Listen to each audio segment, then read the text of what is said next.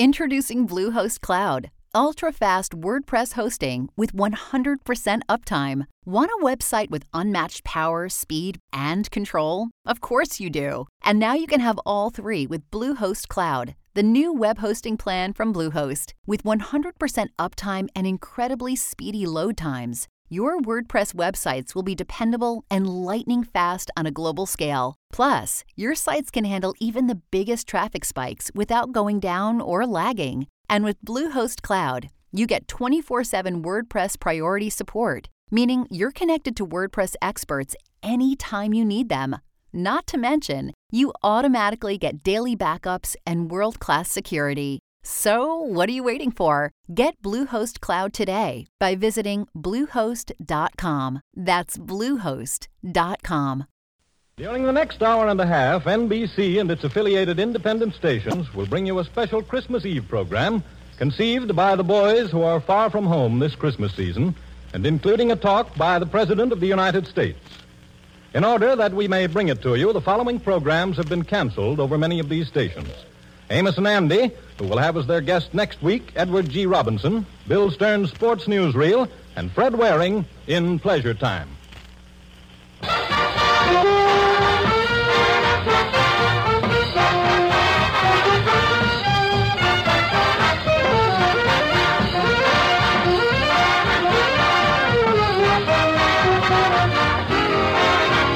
Standing by in Hollywood to conduct this worldwide tour are Lionel Barrymore, Bing Crosby, and Bob Hope.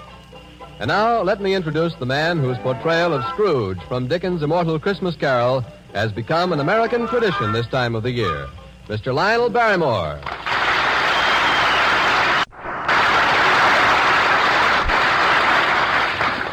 Well, this is Lionel Barrymore in Hollywood. And here it's Christmas Eve, the third our country's experienced in the war. But tonight, I'm not going to play the part of Scrooge. Let me rather take you people of America by the hand to the side of your loved ones fighting in every quarter of the globe. Our president and commander in chief is with us, too. He'll speak to our armed forces, and and he has a word for us as well. We're going to Italy, North Africa, to New Guinea, Guadalcanal, New Caledonia. Yes, and for the first time on the radio, we'll take you to Munda. We'll visit China, where it already is Christmas. We'll go to India, Panama, Alaska, Pearl Harbor, and some of our ships of the Navy. Yes, in this, our third year of war, we Americans are going to spend Christmas Eve at the fighting front of our men as they light up Christmas trees all over the world. Now, no program of this type would be complete without the presence of a certain young man. His name is synonymous with joy to the GIs. Uh, he's had the thrill of meeting most of them face to face, too. Ladies and gentlemen, may I present the guest conductor of this worldwide tour, Bob Hope.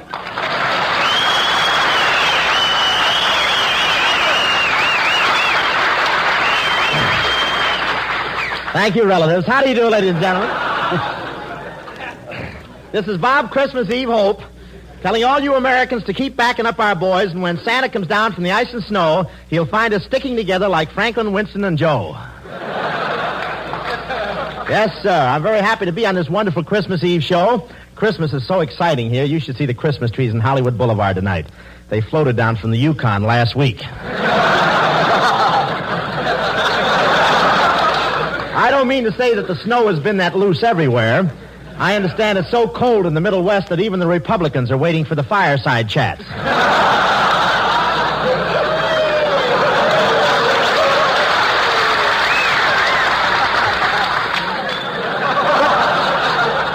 But Christmas spirit really prevails in Hollywood. All the boys in the service are visiting the canteen. You know what the Hollywood canteen is? That's the only place in the world where a private is happier with one star in his arms than he would be with four on his shoulder. I saw I saw W.C. Fields at the canteen, and he sat next to me, but that's beside the pint. You should. You should see his nose now that they lifted the dim out. It's wonderful. But I love Christmas because that's the time of the year that all my relatives come over and sit around the tree. And to think that only a few years ago, most of them were sitting in it. And it sneaks up on you, doesn't it, huh? And you should uh, you should see the Christmas cards I got this year. I got one card from Dorothy Lamour with a picture of her and a sarong on it. What a picture. You know how George Washington looks straight ahead on a two cent stamp? Well, in this envelope, he keeps peeking over his shoulder. I got a lot of presents, but I received one present I heard ticking, so I threw it right into the bathtub, but I'm afraid I was a little hasty. Now I've got the only clock in the world where the cuckoo comes out every hour and blows bubbles. Crosby gave his kids Indian outfits with real feathers. I don't know where he got the feathers. All I know is that yesterday I saw a stork flying over Los Angeles in a bathrobe.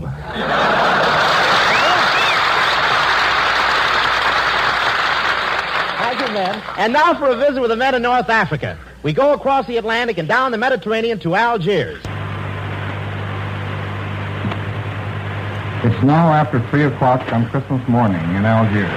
Less than two hours ago, the last soldier of the midnight mass checked in in his barracks. It's quiet now, but in this headquarters city, men and women are working. There are the truck drivers and railway engineers getting supplies up forward. The anti-aircraft gunners watching. The signal operators sending messages. In a few hours, another working day begins for everyone. But in spite of work and war, the generous spirit of Christmas is not forgotten. Hardly a barracks or company street is without its old-fashioned American Christmas tree.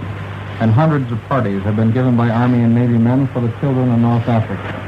A typical one took place this afternoon at the Red Cross Club, where the men of the 12th Air Force Fighter Command entertained French war orphans. Here's one of the French-speaking Santas, Sergeant John Stewart of Sheffield, Alabama. Sergeant, did the youngsters enjoy themselves? You never saw 56 kids so happy and excited.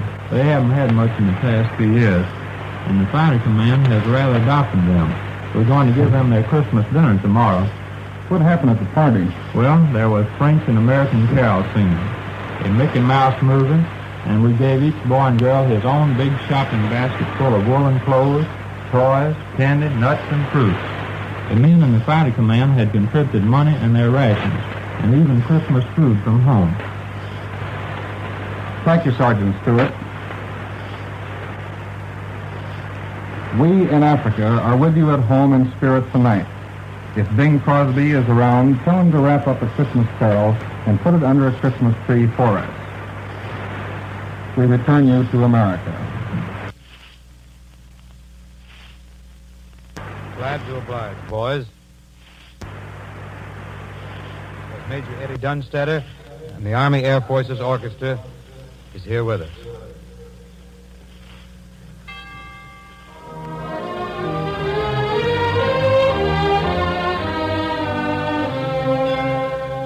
God rest ye merry gentlemen, let nothing you dismay.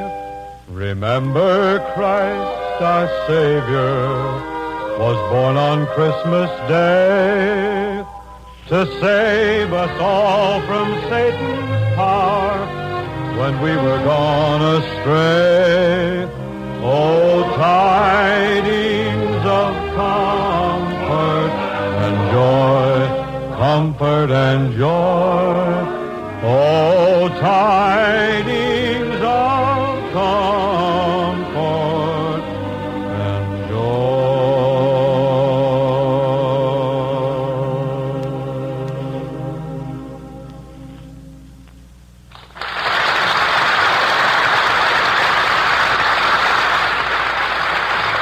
Very fine, Bing. And now to meet some of the men of the Navy's Air Arm. We take you to one of the fightingest carriers of them all, a ship whose name and location must remain secret. Now we are speaking to you from one of the greatest fighting ships in the United States Navy, an aircraft carrier. This is a flat top. We are gathered here on the hangar deck this Christmas Eve, and a Christmas party is in full swing. That's the noise you hear in the background. But here's a Christmas party the likes of which you've never seen before. We're at one end of a tremendous room. In front of us in the cleared space is a gaily decorated Christmas tree glowing with lights of every color. Grouped about the tree, exchanging gifts, are members of the crew, and beyond the crew, one can see airplane after airplane. These men in this aircraft carrier have been in the thick of action ever since the war started. We'd like very much to tell you of their gallant war record, where they've been and what they've done, but that accounting must wait. Suffice to say, the enemy has felt the sting and blows of this floating airport time and time again. Well, now let's move over toward the Christmas tree and meet a few of the crew members. Good evening, sailor.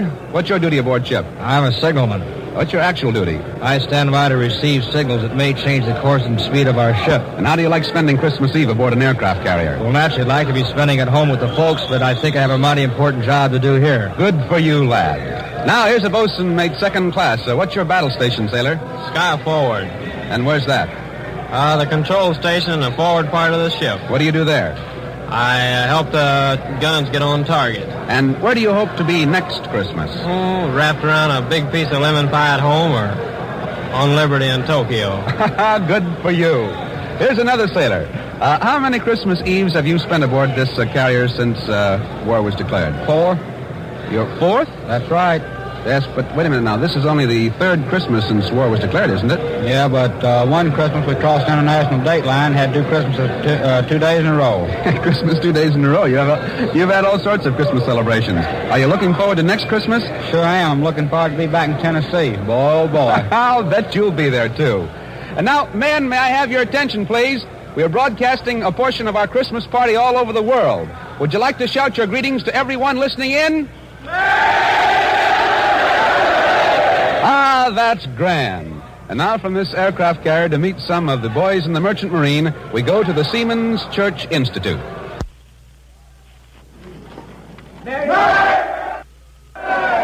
Ladies and gentlemen, we don't think you've met anyone quite like Chief Steward George Jack Kessel of the Merchant Marine, who's here with us at the Seamen's Church Institute.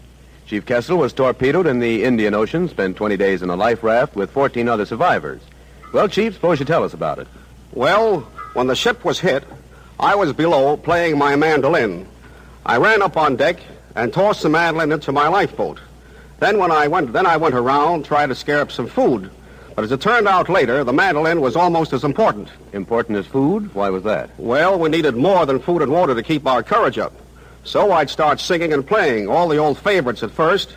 Then later I started making up songs of my own about the boys in the boat, the folks at home, and the things we talked about mostly, mostly home. Well, tell us some of the titles.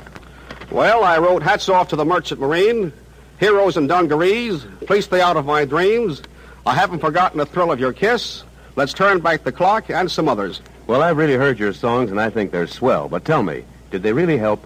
Yes, sir, they sure helped a lot. One biscuit and five ounces of water a day isn't very much to go on for 20 days. Without those songs, the boys all felt that we couldn't have made it. Well, Chief, you're probably the only composer who ever wrote his songs in a life raft. And I'll bet no composer ever had a more appreciative audience. Well, I know this. Nobody, songwriter or not, ever sailed with finer men than I've lived and worked with in the Merchant Marine for the last 15 years. And you can bet this. We'll keep 'em sailing until we win. Well, thanks, Chief Steward George Jack Kessel, who turned back death at sea with a song. And now, friends, one of the outfits sharing in the credit of winning the Battle of the Atlantic is the United States Coast Guard. So, for a Christmas Eve visit to these boys, we take you aboard a Coast Guard cutter. Here we are aboard a Coast Guard cutter. After taking a peek at his face, I'm willing to lay six to five. He doesn't even make the arch. But he finally gets there with everybody laughing and clapping their hands, and the preacher comes forward, and Dave the dude looks happy as never seen him look before in his life as they all get together under the arch of flowers. Well, all of a sudden there is a terrific racket at the front door of the Woodcock Inn. And in comes a doll about four feet high and five feet wide. In fact, I never see such a wide doll. She looks all hammered down. Her face is almost as wide as her shoulders, and she makes me think of a great big full moon. She comes in bounding in like, and I can see that she's all trained up about something. As she bounces in, I hear a gurgle. And I look around, and I see Walter Winchester slumping down to the floor, almost dragging Miss Billy Perry with him. Well, the white doll walks right up to the bunch under the arch and says in a large, bass voice, Which one of you is Dave the Dude? I'm Dave the Dude, says Dave the Dude, stepping up. What do you mean by busting in here like a walrus and coming up our wedding? Oh, so you're the guy who kidnaps my ever-loving husband to marry him off to this little red-headed pancake here, are you? The white doll says all of that, and at the same time looking at Dave the Dude, but at the same time pointing at Miss Billy Perry. Well, now, calling Miss Billy Perry a pancake to Dave the Dude is a very serious proposition, and Dave the Dude gets very angry. Now, listen here, Dave the Dude says. You better take a walk before somebody clips you. Well, that's a very good story, sailor, but apparently not the right story. Now let's go to London. Come in, London.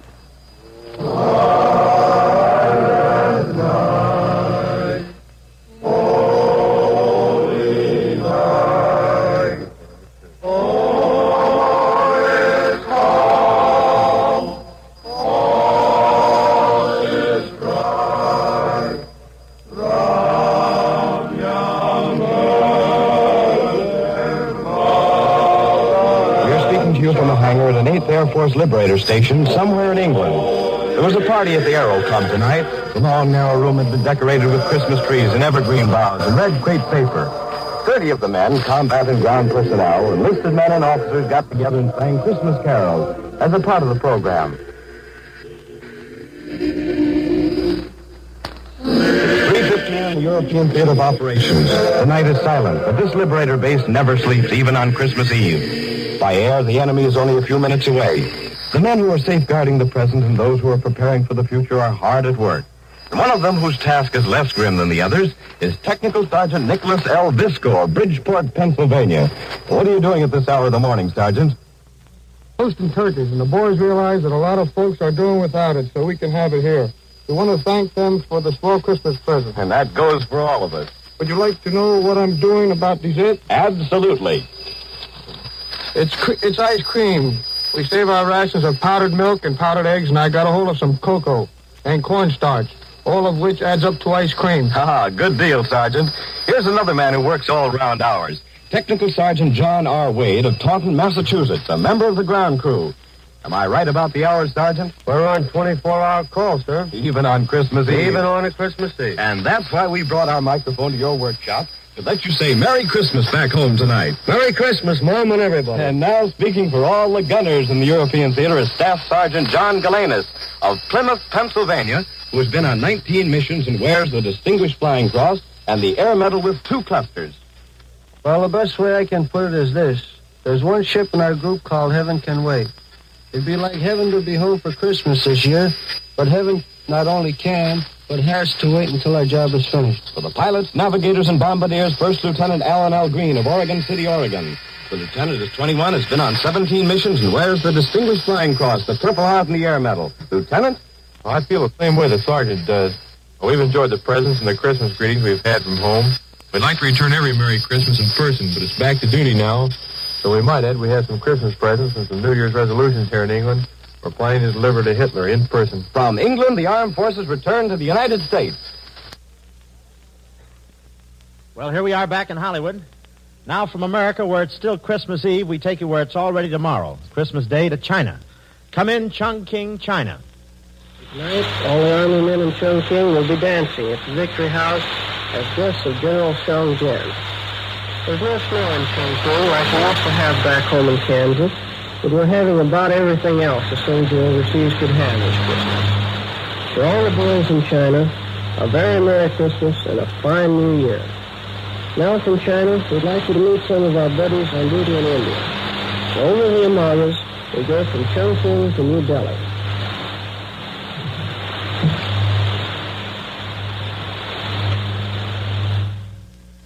Those boys out there in India evidently can't hear me, but they're definitely on our Christmas list, and we've got a long one tonight. So suppose we try to bring in those fighting Marines at Guadalcanal. And if everything works all right, we will take you to Munda and Guadalcanal.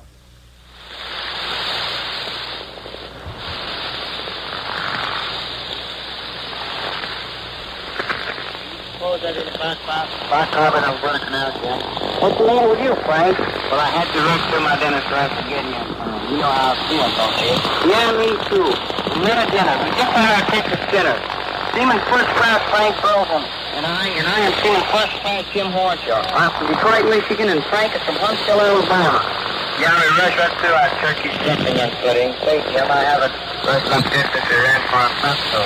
That's not so long ago, just a few weeks back. See, I used to look up out of that rusty in the ground and think of my folks fast asleep down in Alabama. We can say that again. Let's give the folks a hot toast Hacked up, I think. Well, while we are speaking about Russia, we sure feel sorry for your folks back home. They tell us to can't drive over 35 miles an hour, but we can't drive over 25. And we've been serving traffic cop on this sort of stuff. Huh, you should have one of these MPs after you. Uh, don't get his sister now you're dropping. Everyone will say, did you hear Seaman's first class point you're dropping on the radio Christmas? But we're on the radio. Oh, don't worry about us, Greg, folks. Uh, we expected you, Greg, but okay, we're on Christmas. Any level, it's sure a lot better here than it was last year. Last Christmas, almost everybody spent the holidays in a foxhole. Well, folks, all we really want to say is a Merry Christmas.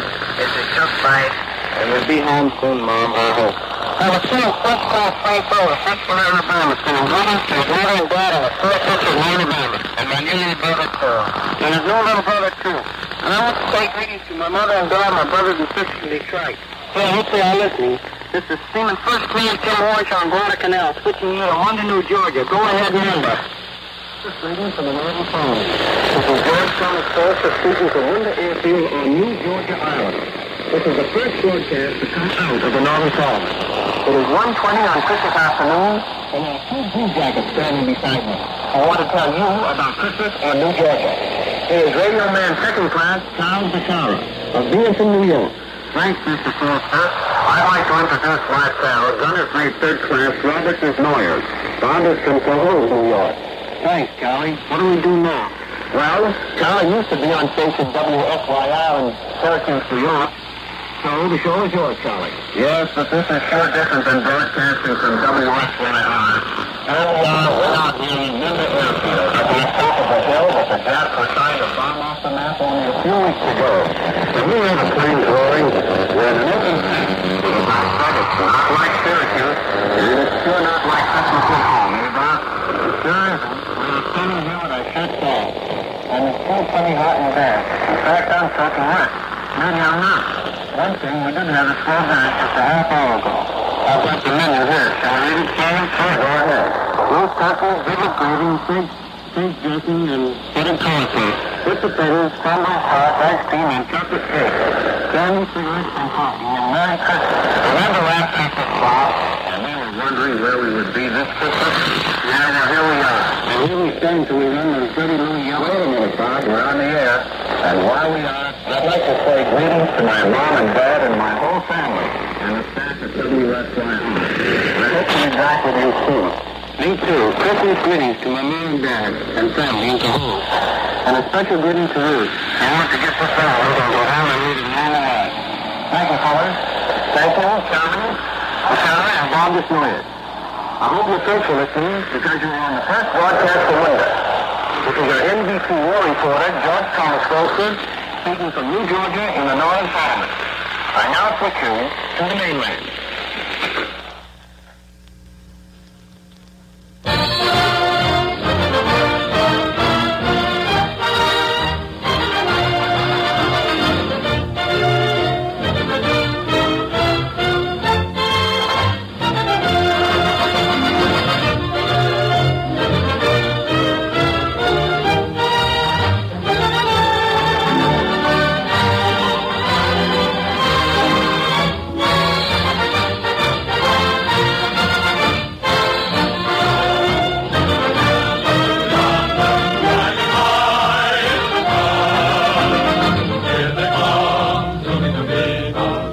This is Christmas Eve at the Front, the Christmas program spontaneously suggested by American servicemen all over the world to show the folks at home how Christmas is being spent on the fronts of this global war. This program is being presented by the four major networks. We pause briefly for station identification. Out in the Pacific, our boys have given a mighty good account of themselves, and some of them are spending this Christmas in the hospital. So, for a visit with the wounded in New Caledonia, we take you to Noumea. This is Noumea, New Caledonia. It's the afternoon of Christmas Day here. While you at home are getting ready for your Christmas. This program comes to you from the ward in an army hospital. There are rows of white cots occupied by our boys who have been injured in battle. Let's listen to Miss Boyer, the day nurse, who's talking to one of the patients. Carl, how are you making out with that turkey? I can do it all right. I've got to learn to do things for myself. See? You me the last time how to untie a knot with my thumb and third finger. There, I've got it. Well, I'm supposed to take you in the gypsy, and what do we find? Golly, candy and fish cake, too. I knew you'd figure out how to get into that one. You know you've helped me a lot, Miss Berger. Every, everybody has. Just think, I get you sing now twice a week over the radio. Where'd you learn to sing, Charles? Back home, that's what I did before the war. My last job was in Baltimore. And when I get back to the States, on with fixing up with a, with a new load, and you don't need an arm to sing with, I'll get along fine when I get that load. I the word, Charles. Say, Charlie, how about a song? Uh, yes, give us White Christmas. Tom, get that guitar beside your bed and we'll have a bit of music. Okay, if Charlie will sing. Sure, I'll sing, but I won't. I'll let you Christmas.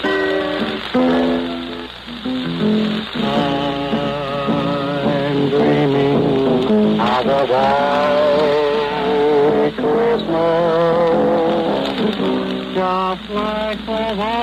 to know,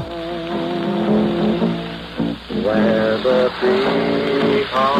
Now, while Charles sings, I'm sure our listeners would like to know more about him. So I'm going to ask Colonel Stewart, chief surgeon of the hospital, to tell us how he story. Full name is Private First Class Charles E. Oates, who as a 1507 Ray Street, Baltimore, Maryland. He was 26 years old and was injured on Guadalcanal last January 16th when a shell killed his buddy. It was necessary to amputate his left arm and right leg. He was in a critical condition for some months. At first, he didn't have to walk, but now he always thought working somewhere else. He sings for the boys here in the hospital, and twice a week he goes out in his wheelchair and sings a 15-minute program over the radio. I understand, Colonel. He received many to transfuse. Yes, Charlie has 31 transfusions in all. A record for the hospital, perhaps it's a record anywhere. Thank you, Colonel Stewart. Like countless other Americans, Charlie Oates has what it takes to win this war. He and his buddies have fought the drop in two years. Give it up this Christmas. Tomorrow around, we're going to make it possible for us to overseas. Return home and begin the Christmas tree for the future. So from this hospital war to New York, Miss Caledonia, we send a Merry Christmas. Merry Christmas! And now back to the United States. Up in the windswept Aleutians, the boys are huddled around their stoves talking things over. So let's go to the land of snow and reindeers, to Alaska. A little test from Palestine now.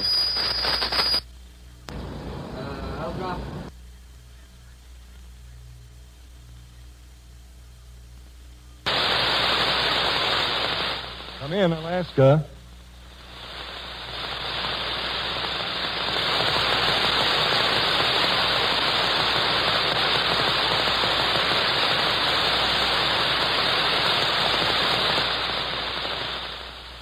Say, Bing, we're having a little trouble getting Alaska, so step into my office, please. Is that what you meant? You look fine tonight. You look well. You look grand. Like my tent? Isn't that a wonderful Yes. thing? What button do you push to get KECA? What are you doing? That's the wrong network. We're on KFI. Sorry, John. Mm. do you like this little suit I have on? Yes, looks something like an unmade bed. Look, you who's, alone? look who's talking. Are those your pants or are you dancing with somebody? Bing, Hmm. this is a little suit. it's a little suit I had made for me in Pittsburgh. Where were you at the time? I was.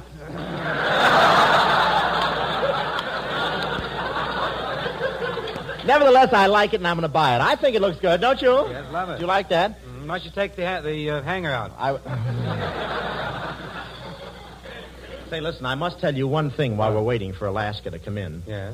Are you there, Alaska? I, uh. You know, while I was over in Africa, while I was over in Africa, that when the man puts his nose, that means we're right there. If he holds it, look out. Look, I want to tell you. Ernest Hemingway told me to thank you. He did? For what? Uh, While I was over in Africa, I met Hemingway, and he told me to Well, thank that's you. nice to hear. For what? Why well, he think- saw your horses run, and he got the idea for whom the bell tolls. you know, I, and I had a wonderful time over there. I, is it true that your horses are the only ones that have racks for their canes? Is it true? Lies, all lies. Filthy lies. Filthy lies. My horses haven't much speed, but they have lovely personalities, all of them. They're charming horses. They are, they are. Yes. They're some of the finest horses in Dr. Townsend's club. I want to tell you that. Listen, Another thing, listen, Bing, I want to know one thing. Why were you late for rehearsal? I tonight? couldn't get here any sooner. What do you mean Bob. you Well, couldn't something get here? very serious happened on the way to the broadcast. I stopped at the stables to see my charges. You did. Is that I just I understand you have new stables down there by the uh, Southern Pacific where the where the Super Chief goes by. That's right. The other day, uh, the Super Chief went by and Bing lined all his horses up and said, "See, that's what I mean."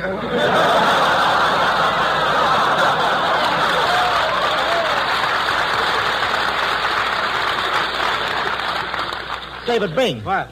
How about this right here? You want to That's cut in clever, right there? yes. Christmas Eve, and every other night is silent night for the men in the submarine service. But tonight they break their silence to join us around the Christmas tree as we take you aboard a United States submarine. I can use you. Come in at nine. I am an electrician mate first class aboard a fleet submarine. In speaking for all submarine men, I want to say to our wives and kids back home, to mother and dad, and to the sweethearts who wait our return, Merry Christmas and a Happy New Year from Uncle Sam's Submarines. I am the mail orderly aboard, and for a while my job was pretty tough with all the packages and mail for the crew. How did you make out, Joe? Swell. Enough cigarettes to last two months and a picture of my best gal. And you, Swede? Well, I got a big fruitcake from home, but made the mistake of opening it up in the mess room. And how about you, Frenchie? You know, the little woman is living back on the East Coast. Well, I got a card saying, Merry Christmas. Please send check. Rent overdue. Boy, things must be must be pretty tough back there. Boy, you said it. How about you, Chief? Well, the best package all of us could get right now is a big fat Jap cruiser. Right in hell. That's right. Did you see those turkeys Cookie is working on in the galley? Yeah, and all the trimmings, too. Here we go again. Take her down. Level off at periscope depth. Battle station submerged.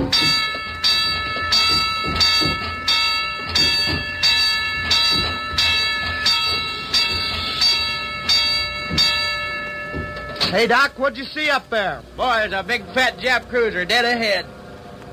We in the Navy are mighty proud of what our buddies in the Marines and the Army have been doing in the Southwest Pacific. So from this submarine, let us go across the Pacific to New Guinea. Come in, New Guinea.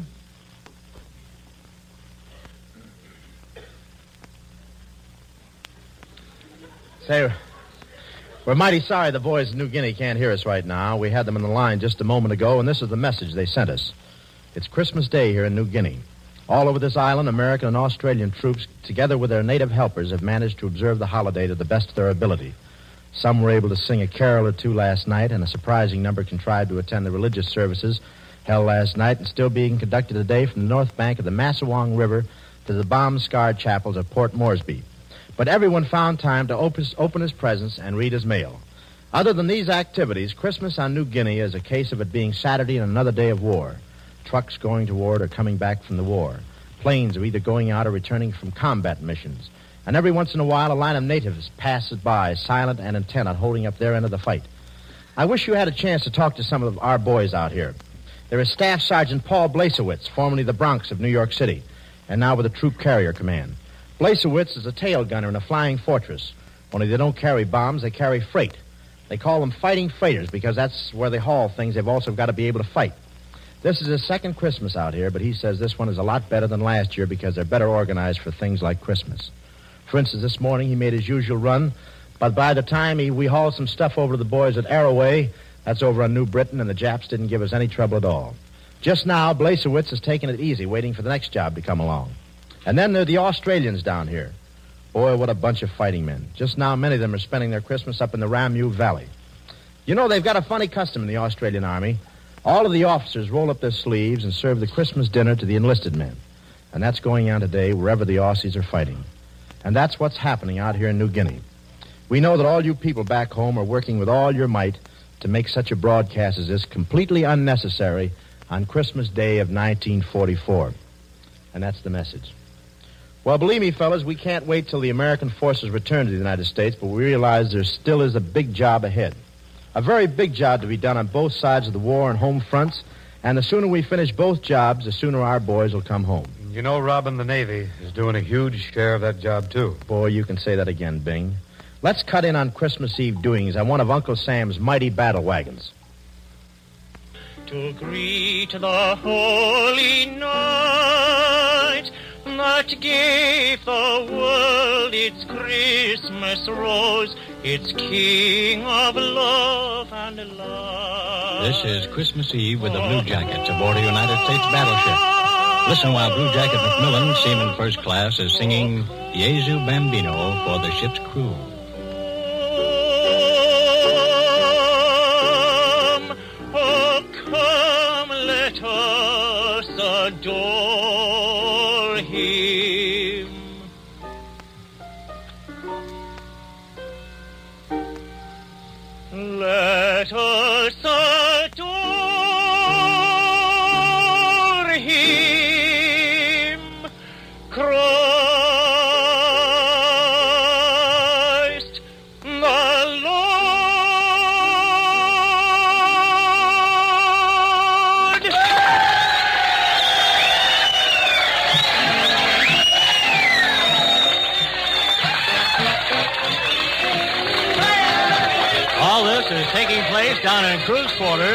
With the men gathered around their tree.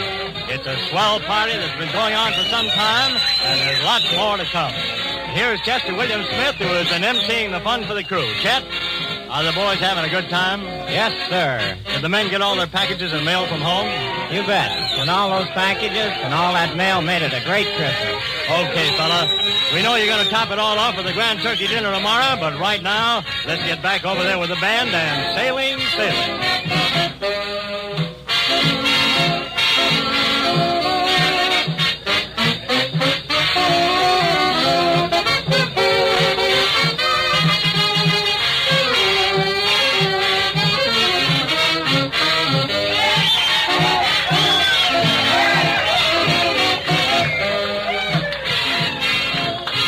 From this big battle wagon, we take you to the boys guarding our lifeline on the big ditch at Panama.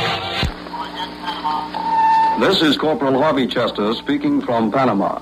With me is Corporal Wesley Parsons, one of the men who carved out the jungle positions protecting the canal. What are the boys doing at your position tonight, Wes? Hundred percent of them are thinking about Christmas back home. Well, so am I, but that's not all, I hope. No, as a matter of fact, the boys are having a Christmas dance right now. For the first time since we put in that position, there are some girls there. I'll bet that Christmas party is different from the ones back home. It sure is. Instead of snow on the ground, we have green grass. There's a warm breeze and the birds are singing. Oh, how about Christmas services, Wes? There aren't enough chaplains to go to all positions, but we'll hear the midnight service over the radio. Turkey dinner tomorrow? You bet, with all the trimmings. I'm going to wish a Merry Christmas to my folks in Charleston, West Virginia, Wes. Where are yours? Detroit, Michigan. Merry Christmas. From the jungles of Panama, and with a Christmas greeting to all, we take you to Hawaii. This is Sergeant Merle Miller of the United States Army speaking from the Central Pacific area. Naturally, our thoughts turn toward home on this third Christmas Eve since Pearl Harbor, and all of us wish we could be with our families and friends. We're not exactly without friends, but no matter how well you get along with your buddies, they don't take the place of the folks you've left behind. If opening gifts and having a good dinner were all, Christmas overseas would leave little to be desired, but of course there's more to it than that. However, there's going to be plenty of turkey all around, and most of us already have received a generous stack of mail from home.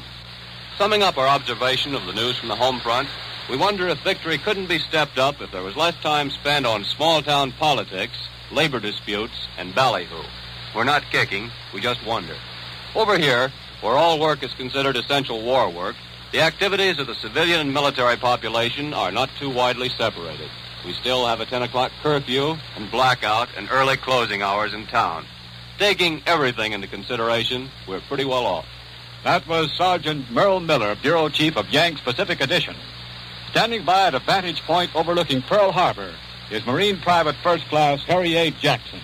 This 19-year-old Marine from Pitchfork, Wyoming, was in the first wave that stormed the beaches of Tarawa in the Gilberts. Come in, Private Jackson. Since December 7th, 1941, when Christmas was all but totally blacked out, Pearl Harbor is slowly but surely being avenged. Coral Sea, Midway, Guadalcanal, Kiska, and Attu. And now the Gilberts. And after you've been through Tarawa, you begin to realize, maybe for the first time in your life, what Christmas is all about. It's a lot more important to you. And I don't mean just getting presents either. On Tarawa, you don't think a hell of a lot about Christmas. But on Christmas, you think a hell of a lot about Tarawa. Us fellas that are fighting out this way are backed by a vast civilian force of skilled workers at Pearl Harbor, whose job it is to keep us and our gear fit to fight. These Pearl Harbor workers are able to take time out this Christmas to celebrate the birth of him who promised peace on earth. But the pause this Christmas will be a brief one, because every fighting one of us is on the road that leads to Tokyo, and Tokyo knows we're on the way. From Pearl Harbor, where the stars and stripes still fly, and the Christmas tree lights are on again, it's a Merry Christmas to you all at home. Two thousand years ago, a star shone down over Bethlehem, and the angels heralded peace on earth, goodwill to men. Today there is no peace, and goodwill is shriveled in the flame and smoke of battle, in the hatred and greed of men. Today the star of Bethlehem shines down on gleaming bayonets, and the three wise men no longer roam the plains of Judea, bearing gifts and ointments. Today there are tanks bearing death and destruction, stalking the plains of the earth in search of human prey. And yet, the star still shines over Bethlehem, and there are still men of goodwill in every nook and corner of the earth, fighting and praying that peace may be restored to the world, that men may learn how to live with one another in peace and tranquility, that their children may walk in the majesty of the Lord, unafraid and unopposed. We take you now to Bethlehem, where the star and promise shine forth as they did 2,000 years ago. It's four in the morning here, so we're speaking to you from Christmas Day, after the traditional services at Bethlehem, which marked again the birth night of our Savior. Here with me are Chaplain James A. Carey and two typical American soldiers, Sergeant Robert Bowler of Brooklyn and Sergeant Earl Getchoff of Detroit. They're speaking to you from the Holy Land as representatives of the American Army in the Middle East. Earl, will you go first? Tonight, I knelt with 60 other American boys on the site of the stable where Christ was born. An American chaplain officiated at a mass there. It was only one of many such services, but it was the first participation of the American Army in the Bethlehem ceremony. It certainly was fine, wasn't it, Earl? I kept remembering, as I watched the ceremonies in the church of the Nativity, that Christmas had been celebrated there for 1,600 years. Me too, Walter. It's been a Christmas Eve I'll never forget. The church was filled with uniformed men, Americans, British and Polish. So I knew there was still a war on, but somehow or other I felt there would soon be peace on earth again. And you, Chaplain Carey? My only viewpoint now springs from my job as Chief of Middle East Chaplain. I want to tell all you people back home that some of your boys have had a very fine experience. It seems to me that they will be finer men and finer Americans for having made this pilgrimage to the birthplace of our Lord. And now, as the Star of Bethlehem shines down, the Middle East Armed Forces return you to the United States.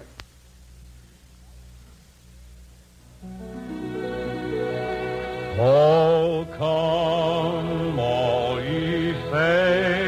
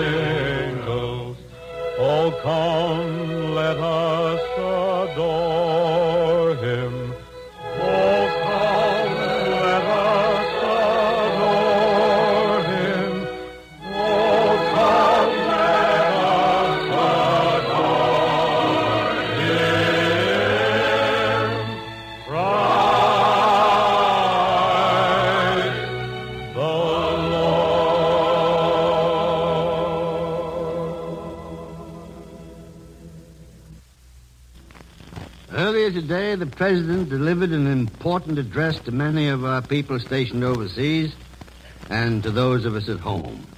In order that those who didn't hear his message may have an opportunity to hear it, we present a recording of that speech.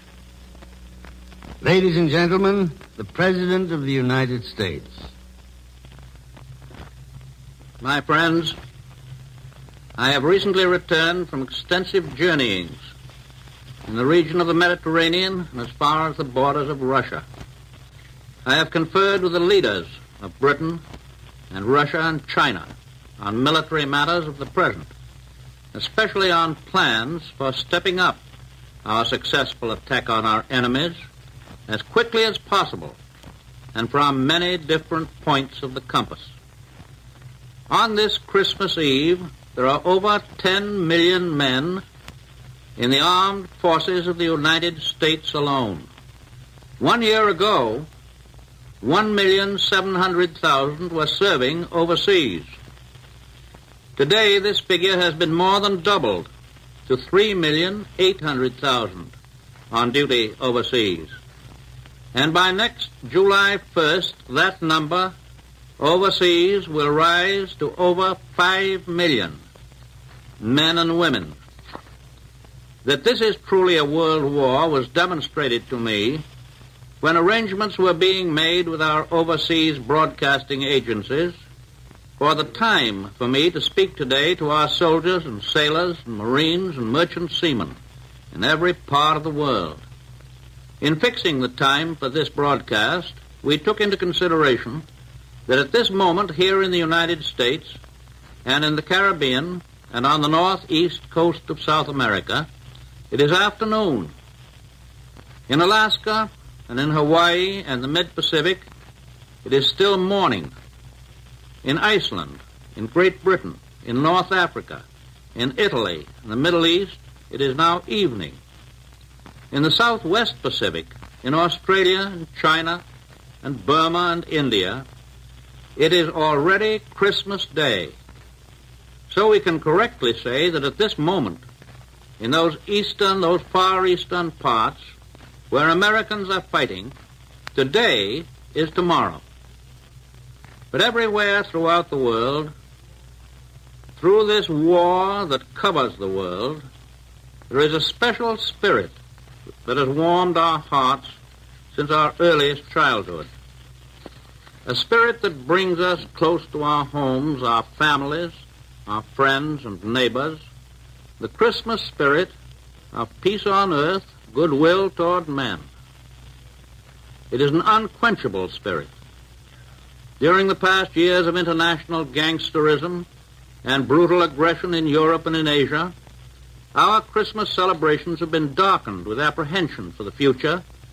We have said Merry Christmas and Happy New Year, but we have known in our hearts that the clouds which have hung over our world have prevented us from saying it with full sincerity and conviction.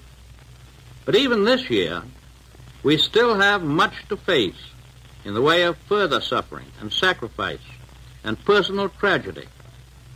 Our men who have been through the fierce battles in the Solomons and the Gilberts and Tunisia and Italy know from their own experience and knowledge of modern war that many bigger and costlier battles are still to be fought. But on Christmas Eve this year, I can say to you that at last we may look forward into the future with real substantial confidence that however great the cost, peace on earth, goodwill toward men can be and will be realized and ensured. This year I can say that. Last year I could not do more than express a hope. Today I express a certainty, though the cost may be high and the time may be long. Within the past year, within the past few weeks, history has been made. And it is far better history for the whole human race than any that we've known or even dared to hope for in these tragic times through which we pass. A great beginning was made in the Moscow Conference last October by Mr. Molotov, Mr. Eden, and our own Mr. Hull. There and then the way was paved for the later meetings. At Cairo and Tehran, we devoted ourselves not only to military matters, we devoted ourselves also to consideration of the future, to plans for the kind of world which alone can justify all the sacrifices of this war. Of course, as you all know, Mr. Churchill and I have happily met many times before, and we know and under- understand each other very well. Indeed, Mr. Churchill has become known and beloved by many millions of Americans, and the heartfelt prayers of all of us have been with this great citizen of the world in his recent serious illness. The Cairo and Tehran conferences, however, gave me my first opportunity to meet the Generalissimo, Chiang Kai-shek, and Marshal Stalin, and to sit down at the table with these unconquerable men and talk with them face to face. We had planned to talk to each other across the table at Cairo and Tehran, but we soon found that we were all on the same side of the table. We came to the conferences with faith in each other, but we needed the personal contact. And now we have supplemented faith with definite knowledge. It was well worth traveling thousands of miles over land and sea to bring about this personal meeting and to gain the heartening assurance that we are absolutely agreed with one another on all the major objectives and on the military means of obtaining them. At Cairo, Prime Minister Churchill and I spent four days with the Generalissimo, Chiang Kai-shek. It was the first time that we'd had an opportunity to go over the complex situation in the Far East with him personally. We were able not only to settle upon definite military strategy, but also to discuss certain long-range principles which we believe can assure peace in the Far East for many generations to come. Those principles are as simple as they are fundamental. They involve the restoration of stolen property to its rightful owners and the recognition of the rights of millions of people in the Far East to build up their own forms of self-government without molestation. Essential to all peace and security in the Pacific and in the rest of the world is the permanent elimination of the Empire of Japan as a potential force of aggression. Never again must our soldiers and sailors and marines and other soldiers and sailors and marines be compelled to fight from island to island as they are fighting so gallantly and so successfully today. Increasingly powerful forces are now hammering at the Japanese at many points over an enormous arc which curves down through the Pacific from the Aleutians to the jungles of Burma. Our own Army and Navy, our air forces, the Australians and New Zealanders, the Dutch, and the British land, air, and sea forces are all forming a band of steel which is slowly but surely closing in on Japan. And on the mainland of Asia, under the Generalissimo's leadership, the Chinese ground and air forces, augmented by American air forces, are playing a vital part in starting the drive which will push the invaders into the sea. Following out the military decisions at Cairo, General Marshall has just flown around the world and has had conferences with General MacArthur and Admiral Nimitz, conferences which will spell plenty of bad news for the Japs in the not too far distant future. I met in the, in the Generalissimo a man of great vision, great courage, and a remarkably keen understanding of the problems of today and tomorrow.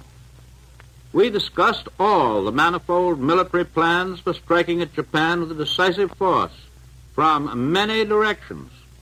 And I believe I can say that he returned to Chungking with the positive assurance of total victory over our common enemy.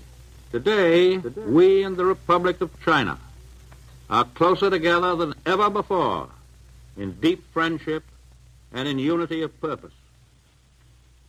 After the Cairo conference, Mr. Churchill and I went by aeroplane to Tehran. There we met with Marshal Stalin. We talked with complete frankness on every conceivable subject connected with the winning of the war and the establishment of a durable peace after the war. Within three days of intense and consistently amicable discussions, we agreed on every point concerned with the launching of a gigantic attack upon Germany. The Russian army will continue its stern offensives on Germany's eastern front. The Allied armies in Italy and Africa will bring relentless pressure on Germany from the south. And now the encirclement will be complete as great American and British forces attack from other points of the compass. The commander selected to lead the combined attack from these other points is General Dwight D. Eisenhower. His performances in Africa, in Sicily, and in Italy have been brilliant. He knows by practical and successful experience the way to coordinate air, sea, and land power. All of these will be under his control. Lieutenant General Carl Spaatz will command the entire American strategic bombing force operating against Germany.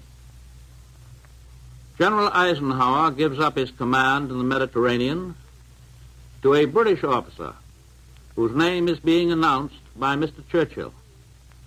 We now pledge that new commander that our powerful ground, sea, and air forces in the vital Mediterranean area will stand by his side until every objective in that bitter theater is attained. Both of these new commanders will have American and British subordinate commanders whose names will be announced to the world in a few days. During the last two days in Tehran, Marshal Stalin, Mr. Churchill, and I looked ahead, ahead to the days and months and years that will follow Germany's defeat.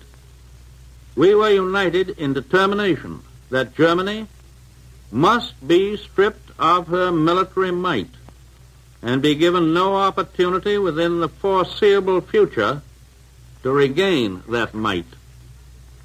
The United Nations have no intention to enslave the German people. We wish them to have a normal chance to develop in peace as useful and respectable members of the European family. But we most certainly emphasize that word respectable for we intend to rid them once and for all of Nazism and Prussian militarism and the fantastic and disastrous notion that they constitute the master race. We did discuss international relationships from the point of view of big, broad objectives rather than details. But on the basis of what we did discuss, I can say even today that I do not think any insoluble differences will arise among Russia, Great Britain, and the United States. In these conferences, we were concerned with basic principles, principles which involve the security and the welfare and the standard of living of human beings in countries large and small and somewhat ungrammatical colloquialism, I may say that I got along fine with Marshal Stalin.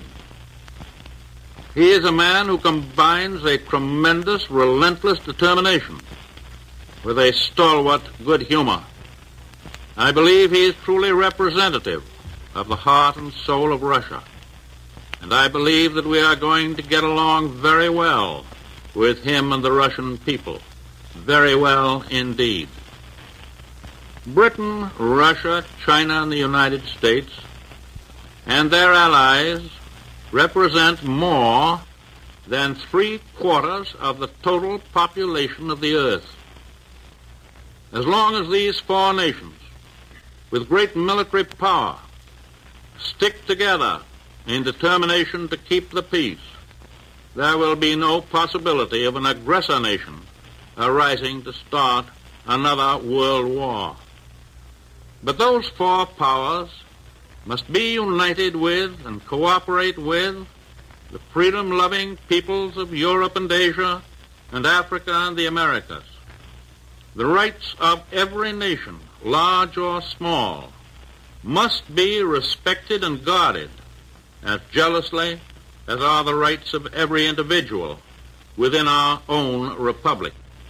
The doctrine that the strong shall dominate the weak is the doctrine of our enemies, and we reject it. But at the same time, we're agreed that if force is necessary to keep international peace, international force will be applied for as long as it may be necessary. It has been our steady policy, and it is certainly a common sense policy, that the right of each nation to freedom must be measured by the willingness of that nation to fight for freedom. And today we salute our unseen allies in occupied countries, the underground resistance groups, and the armies of liberation. They will provide potent forces against our enemies when the day of the counter-invasion comes. Through the development of science, the world has become so much smaller that we have had to discard the geographical yardsticks of the past. For instance, through our early history, the Atlantic and Pacific Oceans were believed to be walls of safety for the United States. Time and distance made it physically possible, for example, for us and for the other American republics to obtain and maintain independence against infinitely stronger powers. Until recently, very few people, even military experts, thought that the day would ever come when we might have to defend our Pacific coast against Japanese threats of invasion. At the outbreak of the First World War, relatively few people thought that our ships and shipping would be menaced by German submarines on the high seas or that the German militarists would ever attempt to dominate any nation outside of Central Europe. After the armistice in 1918, we thought and hoped that the militaristic philosophy of Germany had been crushed. And being uh, full of the milk of human kindness, we spent the next 20 years disarming, while the Germans whined so pathetically that the other nations permitted them and even helped them to rearm. For too many years, we lived on pious hopes that aggressor and warlike nations would learn and understand and carry out the doctrine of purely voluntary peace. The well-intentioned but ill-fated experiments of former years did not work. It is my hope that we will not try them again. No, that is putting it too weakly. It is my intention to do all that I humanly can as President and Commander-in-Chief to see to it that these tragic mistakes shall not be made again. There have always been cheerful idiots in this country who believed that there would be no more war for us if everybody in America would only return into their homes and lock their front doors behind them, assuming that their motives were of the highest, events have shown how unwilling they were to face the facts. The overwhelming majority of all the people in the world want peace. Most of them are fighting for the attainment of peace. Not just a truce, not just an armistice, but peace that is as strongly enforced and as durable as mortal man can make it. If we are willing to fight for peace now, is it not good logic that we should use force if necessary in the future to keep the peace? I believe and I think I can say that the other three great nations who are fighting so magnificently to gain peace are in complete agreement that we must be prepared to keep the peace by force.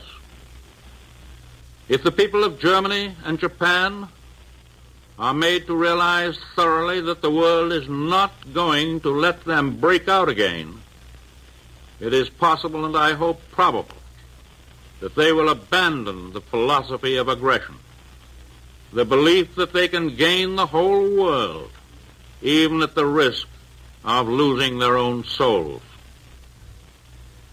I shall have more to say about the Cairo and Tehran conferences when I make my report to the Congress in about two weeks' time. And on that occasion, I shall also have a great deal to say about certain conditions here at home. but today, I wish to say that in all my travels, at home and abroad, it is the sight of our soldiers and sailors and their magnificent achievements which have given me the greatest inspiration and the greatest encouragement for the future. To the members of our armed forces, to their wives, mothers, and fathers, I want to affirm the great faith and confidence that we have in General Marshall and Admiral King, who direct all of our armed might throughout the world. Upon them falls the responsibility of planning the strategy, of determining where and when we shall fight. Both of these men have already gained high places in American history, places which will record in that history many evidences of their military genius that cannot be published today. Some of our men overseas are now spending their third Christmas far from home. To them and to all others overseas or soon to go overseas, I can give assurance that it is the purpose of their government to win this war and bring them home at the earliest possible time. And we here in the United States had better be sure that when our soldiers and sailors do come home, they will find an America in which they are given full opportunities for education and rehabilitation and social security and employment and business enterprise under the free American system, and that they will find a government which by their votes as American citizens, they have had a full share in electing. The American people have had every reason to know that this is a tough and destructive war. On my trip abroad, I talked with many military men who had faced our enemies in the field. These hard-headed realists testify to the strength and skill and resourcefulness of the enemy generals and men whom we must beat before final victory is won. The war is now reaching the stage where we shall all have to look forward to large casualty lists, dead, wounded, and missing. War entails just that. There is no easy road to victory, and the end is not yet in sight. I have been back only for a week. It is fair that I should tell you my impression. I think I see a tendency in some of our people here to assume a quick ending of the war. The war and the result means false reasoning. I think I discern an effort to resume or even encourage an outbreak of partisan thinking and talking. I hope I am wrong. For surely our first and most foremost tasks are all concerned with winning the war and winning a just peace that will last for generations. The massive offensives which are in the making, both in Europe and the Far East, will require every ounce of energy and fortitude that we and our allies can summon on the fighting fronts and in all the workshops at home. As I have said before, you cannot order up a great attack on a Monday and demand that it be delivered on Saturday. Less than a month ago, I flew in a big Army transport plane over the little town of Bethlehem in Palestine. Tonight on Christmas Eve, all men and women everywhere who love Christmas are thinking of that ancient town and of the star of faith that shone there more than 19 centuries ago. American boys are fighting today in snow-covered mountains, in malarial jungles, on blazing deserts. They are fighting on the far stretches of the sea and above the clouds, fighting the thing that they, for which they struggle. I think is best symbolized by the message that came out of Bethlehem. On behalf of the American people, your own people, I send this Christmas message to you, to you who are in our armed forces. In our hearts are prayers for you and for all your comrades in arms who fight to rid the world of evil. We ask God's blessing upon you, upon your fathers and mothers and wives and children, all your loved ones at home.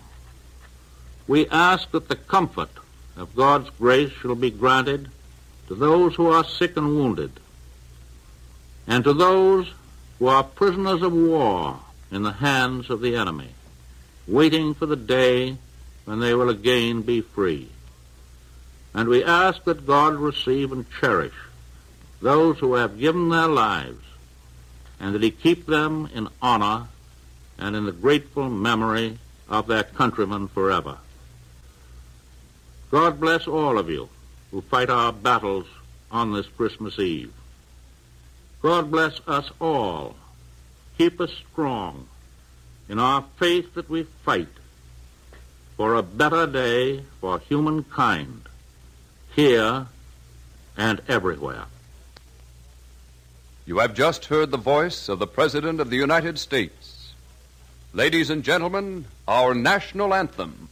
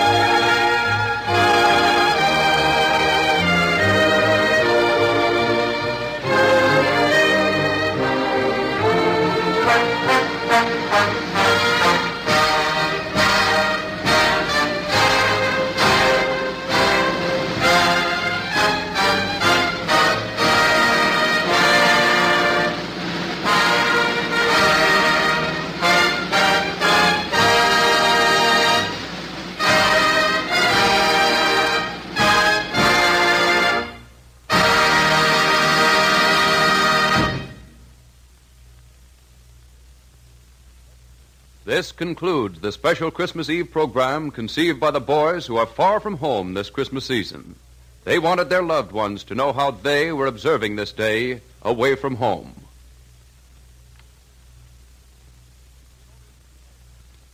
In order that we might bring you the special program just concluded, the following programs, usually heard over many of these stations, were canceled tonight.